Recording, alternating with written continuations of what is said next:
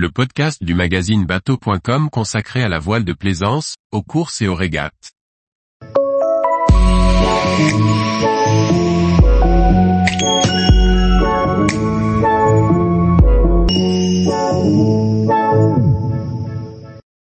Classement des régates, au temps, au point.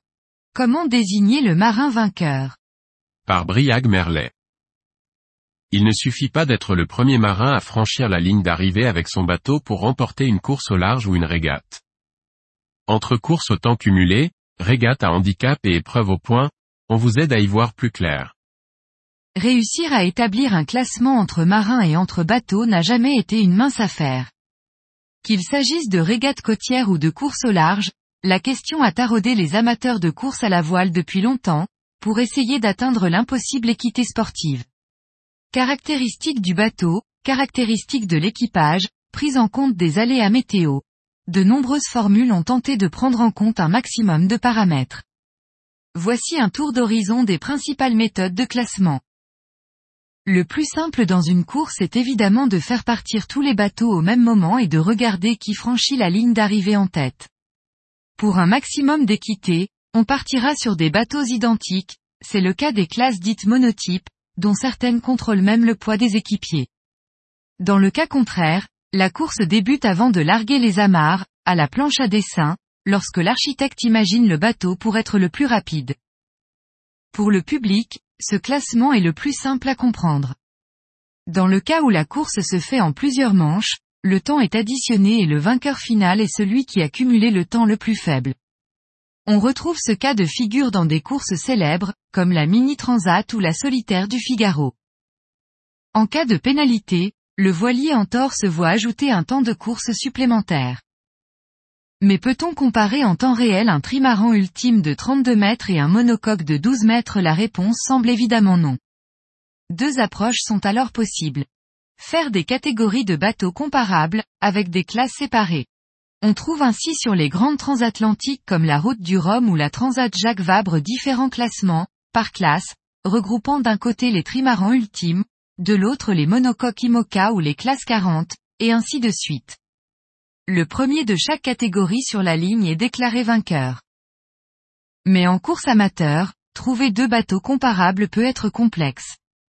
Les marins ont donc fait appel aux mathématiques pour inventer la notion de handicap ou rating. Ce coefficient, appliqué au temps réellement passé en course, détermine un temps compensé. Cette valeur est censée prendre en compte les paramètres du bateau, physique, mais aussi son historique de performance en régate, de manière à mettre tous les marins à égalité, quel que soit leur bateau. Différentes règles existent. Le premier à passer la ligne n'est pas toujours le vainqueur final. Les Britanniques parlent de lean honors pour le prestige d'être le premier à l'arrivée. Mais cet honneur ne rime pas toujours avec victoire complète. En régate amateur, le handicap est la méthode de classement la plus courante. On la retrouve sur des épreuves prestigieuses, comme le Fastnet, le Spi West France, la SNIM, la Barcolana et de nombreux autres. Dans une logique de championnat, les marins font aussi appel à un troisième type de classement, le classement au point. Selon les épreuves, ils sont attribués par ordre croissant ou décroissant. Soit le vainqueur obtient un seul point, et l'objectif au terme de toutes les manches est d'avoir un minimum de points, soit le vainqueur obtient autant de points que de concurrents, et il convient d'avoir un maximum de points pour l'emporter au classement général final.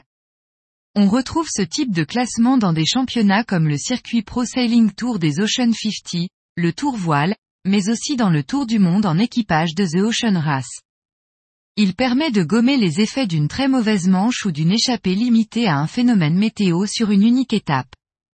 Un bateau et son skipper, ultra réguliers, pourront l'emporter autour du monde, sans avoir été les plus rapides au temps cumulé, mais en finissant raisonnablement près du premier arrivé à chaque étape.